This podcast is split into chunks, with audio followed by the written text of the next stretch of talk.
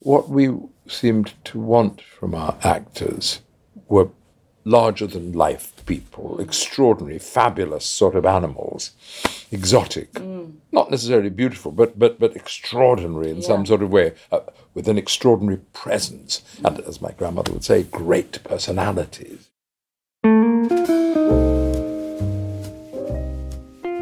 Simon Callow has had an incredible career as an actor, from Fringe to Hollywood, from Gay Sweatshop to Merchant Ivory, with memorable roles in Four Weddings and a Funeral and Shakespeare in Love, and as Mozart in the stage version of Amadeus.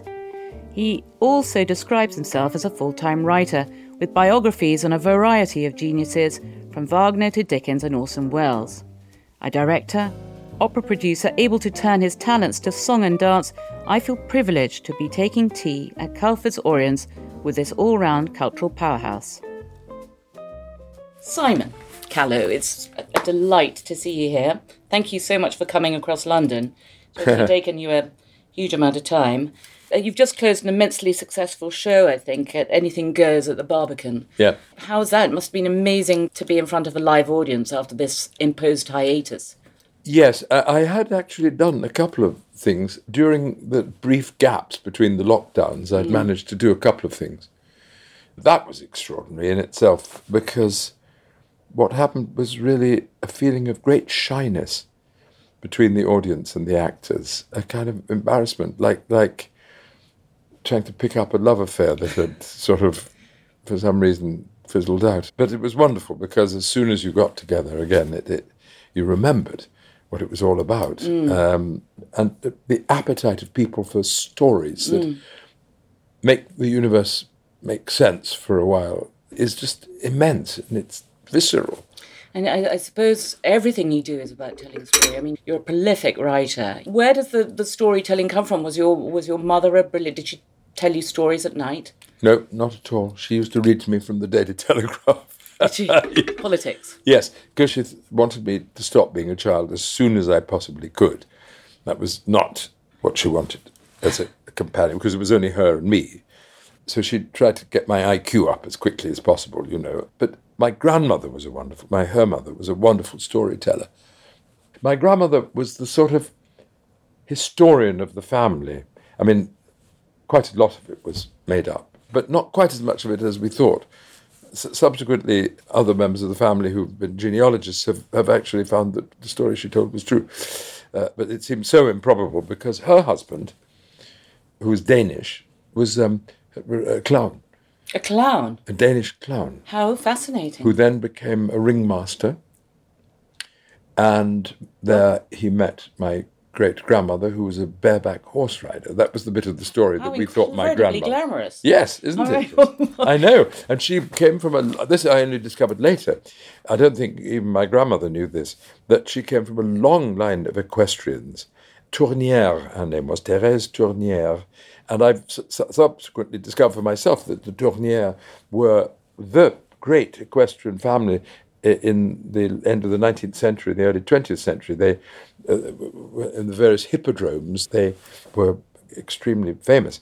And her grandfather, my great grandmother's grandfather, opened a hippodrome in St. Petersburg. And the Tsar was so grateful for the pleasure that he'd given in this hippodrome that he gave him as a parting present Napoleon's horse. No. Yes. This has got to go into a book. It will, it will. And how would you write her story? Would you turn it into a novel or would you write it as part of your own memoir? I think I have to do it as part of the memoir. Yeah. yeah. I just want to write about the years until I became an actor, that's all. Mm. And it's really them that I want, the, those extraordinary lives of all those women. I was entirely surrounded by women as a, as, as a child. I mean, really, almost as if there'd been a sort of ban on men or, or, or they'd been sort of uh, picked off by snipers because my parents broke up when I was 18 months old. My grandfathers had both died before I was born, and my great grandfathers had both died before I was born.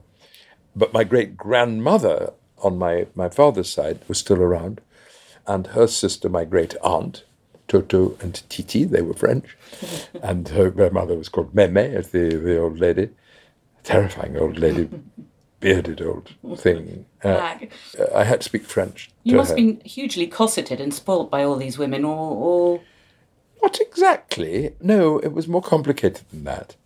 The grandmother, uh, Vera, but who was known by everybody as Mater, was the absolute emotional focus of my life, definitely. She adored me, I adored her. And we just played together, that's all. I mean, it was just an absolutely wonderful relationship, much frowned on by everybody else. by, uh, you know, we had too much fun. but not having a father must have been. Did you look for? I think you did find your father again. Didn't you go and live with him in later life or well, no, later he- childhood? In later childhood, yes. Yeah. Uh, He, he left when I was 18 months old. He went to Africa. To find his fortune, to seek his fortune. Uh, well, to go back to Africa, because I was conceived in Africa, uh, and uh, they had lived in Africa after the war. And he was in the North Africa landings and sort of fell in love with Africa. I don't think he really fell in love with Africa. He fell in love with having servants, and he fell in love with limitless cheap gin. He was a party boy.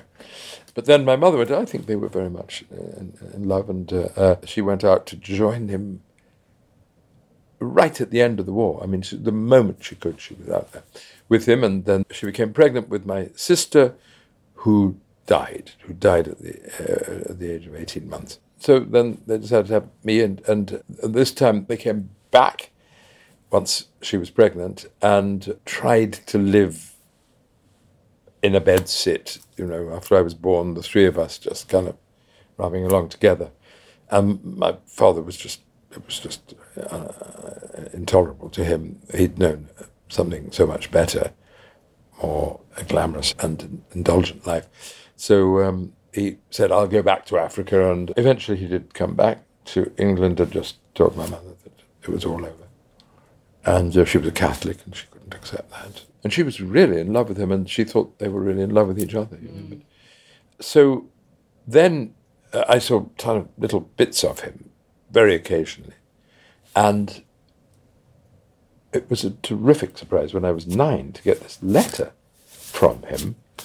I remember it, an aerogram, you know, those blue aerograms, saying. It's all been a terrible mistake, we should get together again. And my mother said to me, Well, he's still my husband, you know, because he always will be until he dies or until I die.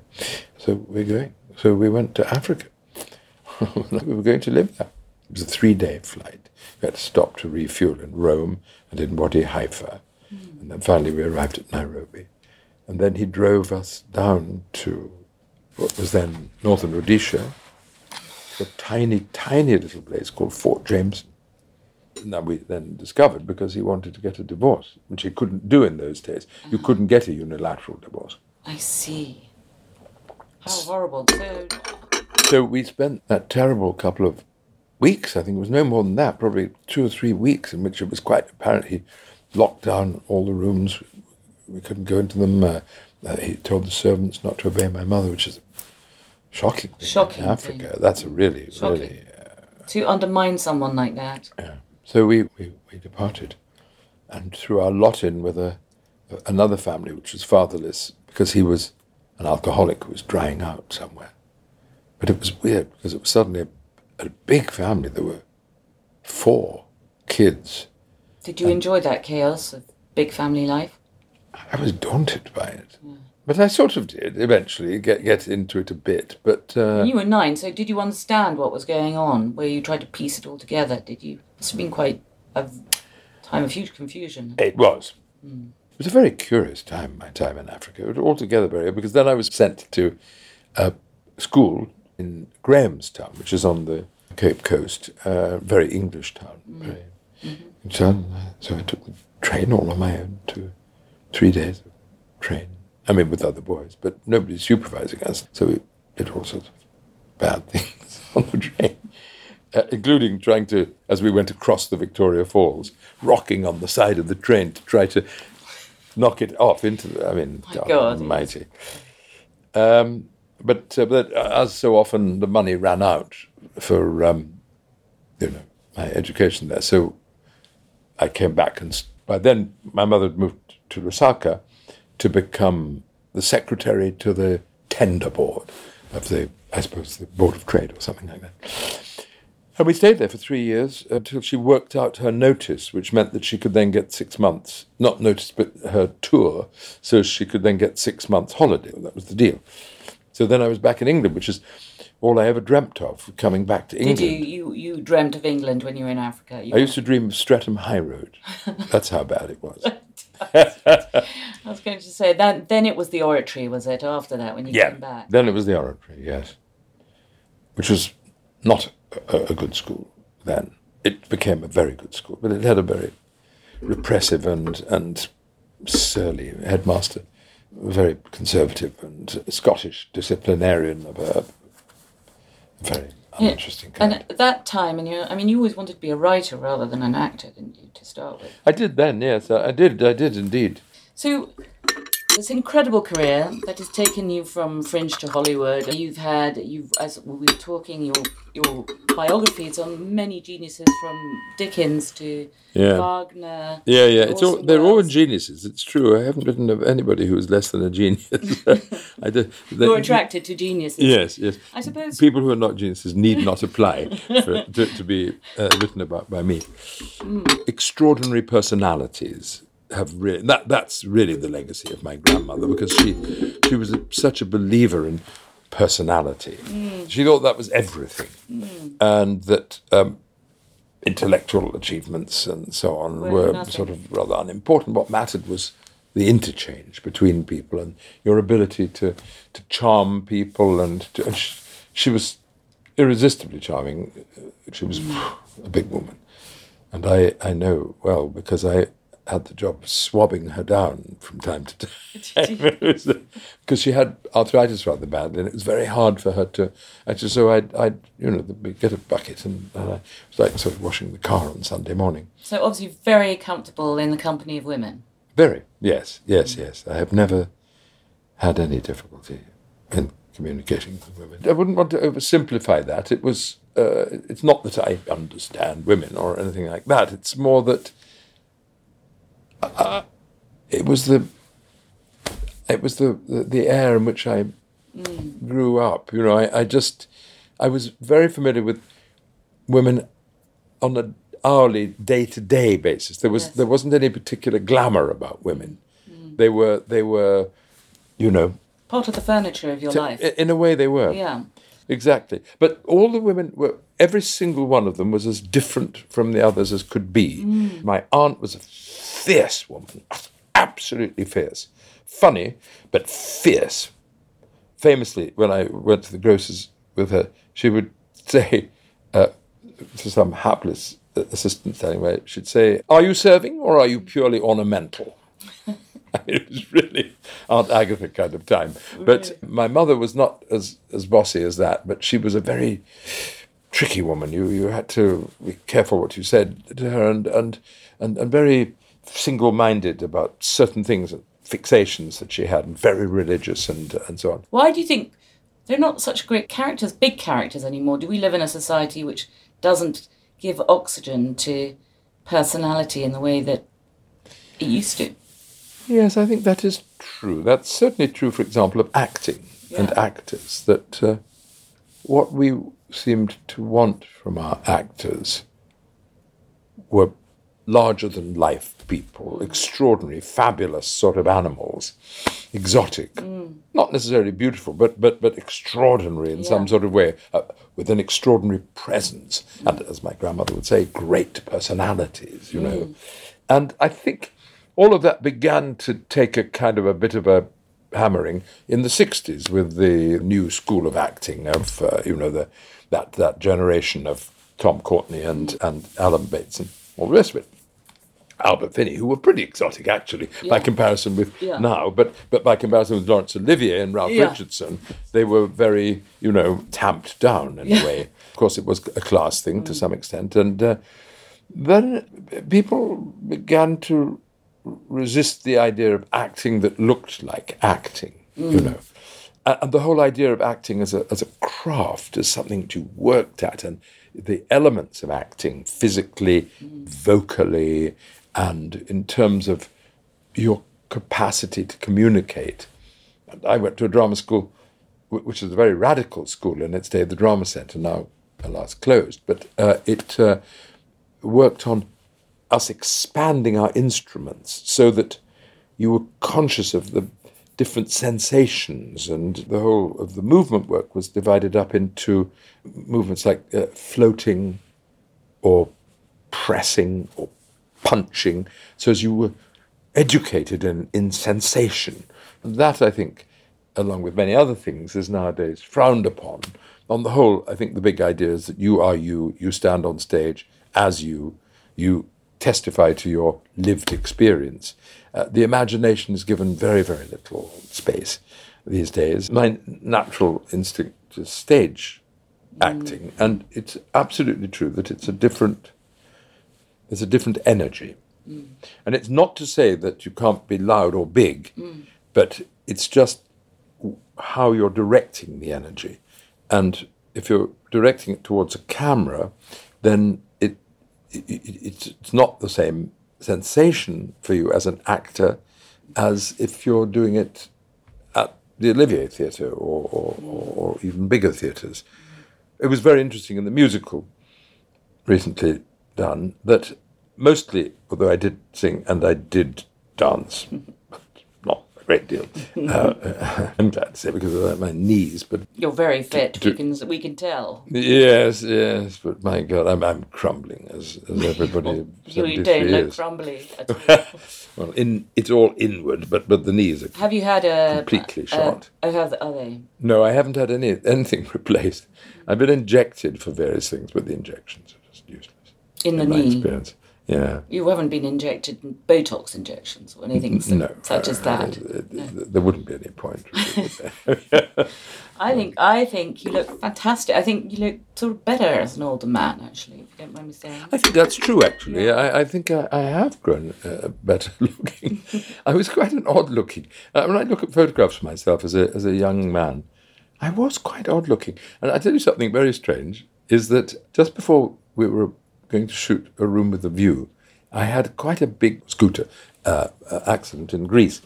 I was dragged. The felt, the bike went up in the air. The tarmac just ran out suddenly. The bike went up in the air. It was at night, and uh, it fell on top of me. And the back wheel kept going round. I was dragged over the the tarmac, and uh, uh, thank God, picked up by some people who took me to a hospital, and so on. And um, uh, I got this huge, huge scar, and, and, and then the uh, doctor who was roused from his bed uh, in the middle of the night on Good Friday, I was not best pleased at all, uh, uh, picked all the all the gravel and grit out of my out of my face, but said, "I can't give you an injection because it'll tighten the skin and uh, it, so it won't work with the stitches." And he put like fifteen stitches around here and I, I actually genuinely think that improved my appearance. well, a little bit of scarring. Well, not so much scarring, it sort of oh, realigned something. It, it pulled back my eyes or something. I, I don't know what. Yeah. But uh, I will uh, graciously accept that uh, I do look better than I used to. so tell me, is there a role that you played where you felt really proud of? Yes, there are a couple actually. Right at the beginning of my career, the first thing that uh, got me noticed was um, a play called Schippel, which was actually adapted from a German play, and I played a crown prince in it. And I do think I invented a kind of comic energy for this man, and and it, it won me plaudits, you know, and uh, and got me going really this this part. And I loved doing it. I had an instinctive sense of the style of the of the piece, and uh, yeah, that was a great thing. Then um, later, I, the play I did for Gay Sweatshop, the, uh, the play called Passing By, mm. that was a totally different kind of performance. I, I wasn't playing anybody extravagant or, or titanically energetic or anything. I was just playing a guy who fell in love with another guy. And uh, that was a, a, wonderful experience on many levels because it was wonderful to be able to mm. be as open as that about something that people had warned one to keep under wraps, you know. Had you come out by then? Oh, yes, I was always out. I was never not out, even at school. Oh, really? Yeah. They used to say, um, when there were boys talking, you know, who they fancied, you know, Marilyn Monroe and who else?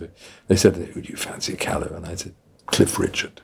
I did. so did I. It was very sexy. and uh, so they didn't mind. Nobody minded at all. Not anybody. Not anybody. I never had any trouble. From your mother, grandmother. Oh, well, that was later. That I, that I, I, I- I didn't come out to them. You see, that, that was the whole slow process of coming out. But uh, with my grandmother, with whom I had broken up for quite a long time, about four years, I, I just suddenly thought this relationship is too dangerously all engulfing. And I pulled away from her. She must have been a bit heartbroken by it. She was. And probably didn't understand it, and it was brutal of me, but that's there is that in me. I just did it for my survival. Really? my You didn't want to be consumed by this powerful personality. But I, I knew that I, I, I was growing up, yeah. and I was at university by then, Yeah. and I was, and there probably was an issue of sex as well. Was Mm.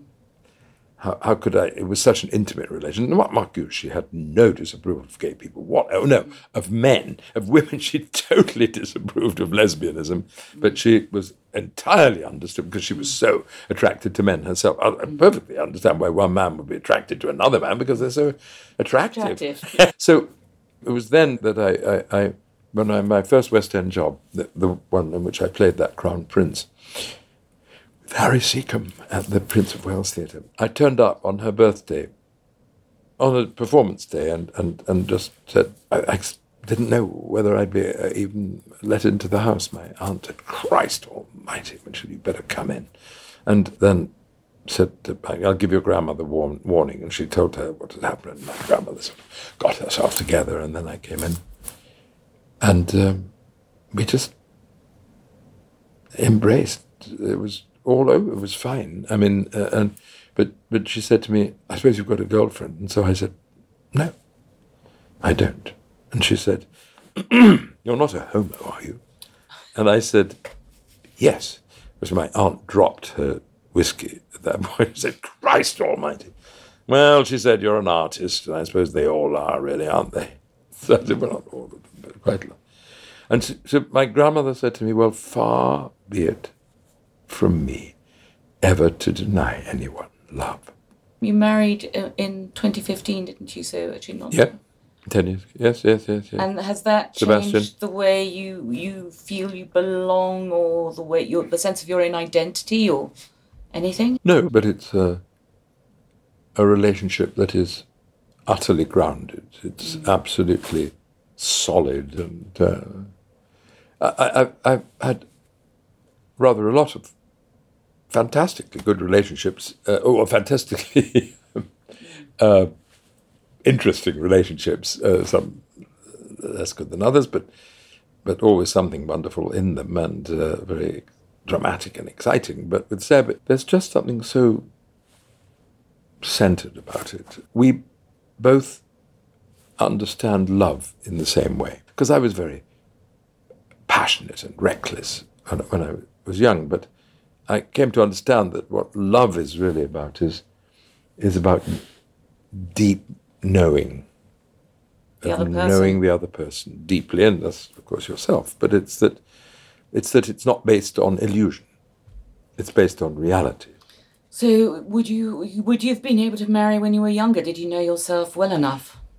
Oh, I wouldn't have married. Mm. I, I wouldn't have done if I could have done. Well, it's very hard to say actually because until it's really there and possible, mm. one doesn't didn't spend much time thinking about it. Uh, in mm. fact, I thought, you know, I went through all the usual things about oh, why imitate heteronormativity and all of that, but.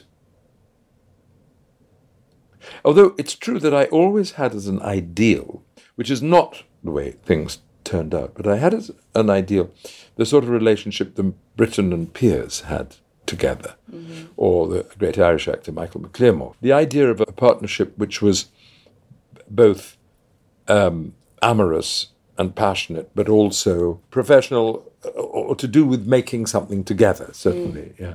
And and do you and Seb? No, not at all. No, no. He works for Amazon and uh, knew little of the theatre when uh, we got together, but is constantly fascinated by it and engaged with it. And uh, so, so as I say, it, it, wasn't that kind of relationship. But domestically, we've found a, a wonderful way of being together, uh, which is, um, you know, we each contribute different things to the household and to mm. and to and to our lives. You know, we there's there's no tension between us. There's no longing for something else. Do you have any faith? Do you believe in God? No, no I don't believe in God. I, I sort of believe in the gods, but uh, only on the understanding that that's a projection, accumulated insight in which our ancestors created these figures who answer to aspects of our being.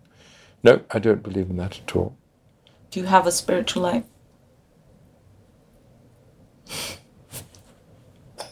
So, really. I mean, I tried to be emotionally honest. Mm. I do follow my intuition a lot. Mm. And that's a sort of spiritual element in a way. It's a sort of Zen has a lot to do with that. I'm very interested by religion. I think it's they're extraordinary inventions, but of mm. course they've all been almost all of them, I don't think Zen has, but almost all religions have been hijacked. Yes, so true. So the idea of the, uh, the sense of an ending, I mean, in, as an actor and as a writer, sense of an ending is very important, isn't it? But in terms of our lives, and and you know, it's been all our life not thinking about what it's like to be old, don't we? Most mm-hmm. of us. Mm-hmm. I mean, do you ever think about dying or death or I do now quite a lot more, and I think perhaps having a, a much younger husband. Uh, and you know, knowing that I, am certainly not going to outlive him, you know, uh, uh, is quite a sobering thing. I'm not frightened, but I'm I'm nervous of what might happen to the body. You know, being dead doesn't frighten mm. me, but as the many people have decay. said, yes, which is with us, you know, with me I mean, this arthritis, is just maddening. It's uh, the arthritis is here. This is the worst of it. Oh. Is in here, and uh, it means I can't quite pick things up. I writing, actually writing, which I love doing. I, uh, because of, thanks to my grandmother, I, have got a good hand. I can't really do it. Very beautiful anymore. hands, if you don't mind. Thank you. They're good hands. Yes, they're very good hands. That's true. I'll admit to that as well. Mm. There are plenty of parts of my body that I don't care for at all. But uh, it's lucky that these are what you see all the time. Very, very, yes, exactly. And very good for an actor because they, yeah, you, you they're quite expressive. Hands, yes, yeah, exactly. yeah, yeah, yeah. So, what are the good things about getting older? um, not caring so much what yes. people think yes. about you. That's a great plus. It is. And uh, I must say, when I turned 70, I sort of thought, as well as thinking this is ridiculous, I can't possibly be 70. Because when, when, when I was young, being 60 was already considered yeah. to be doddery. Being but no longer. 70, no longer. No. And uh, although, in fact, most of my my mother was 97 when she died. My grandmother, uh, Vera, was 89. Toto was about, about that same age. Her mother was 98 when she died. 98 in, in, in the Your 60s. Family, yeah. All the women, all the men yeah. just drop like flies. oh. No, really. Well, Aristotle said that it, we reach our mental peak at 49. Have you, have you reached a peak? have you peaked yet? Maybe you haven't peaked yet. Maybe your peak is still to come. I think it is true. Uh, now and then, I do some acting that I think is actually a lot better than what I've done in the past. And also, I think I'm writing better. Why? I, I look at stuff. Well, I suppose it's a muscle like any other. You get better at it the more you do it. I think so, yeah. Mm. I, I, guess, yes. Mm. And I think that's because I, I, am thinking better. Mm. Are you? Yeah. Why? because I know more. And because my taste is better. Yes. That's interesting. Do you do you find writing easier than acting? Well, because up until now, all my writing has been non-fiction. yes, I don't have the sort of writer's block problem. Lucky you. Yeah, because I don't create fictions. I mean, I, I, I shall. That's the next thing That's I'll ah, do. that's the next thing. Yeah. I, I think you shall as well listening to you because Yeah, I, I- I have stories to tell.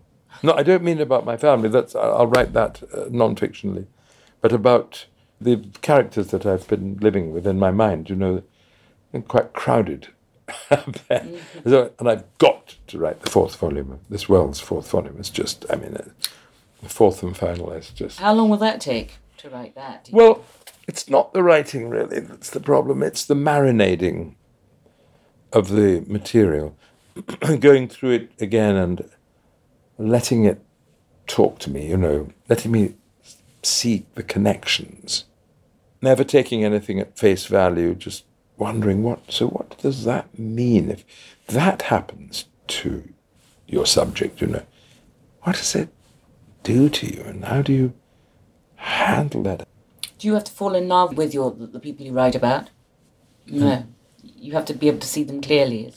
Yeah, I mean, the, the the one that I sort of fell in love with most of all was Dickens, really. Did you? Yeah. Yeah. Complicated man, wasn't he? Certainly was, but I'd just to spend time in his company, I would give limitless money. So, as you talking about the our Last Supper, he would be at your table at your imagined Last Supper. Yes, as I suppose would Oscar Wilde, of course, have to be, and uh, Rembrandt, Rembrandt.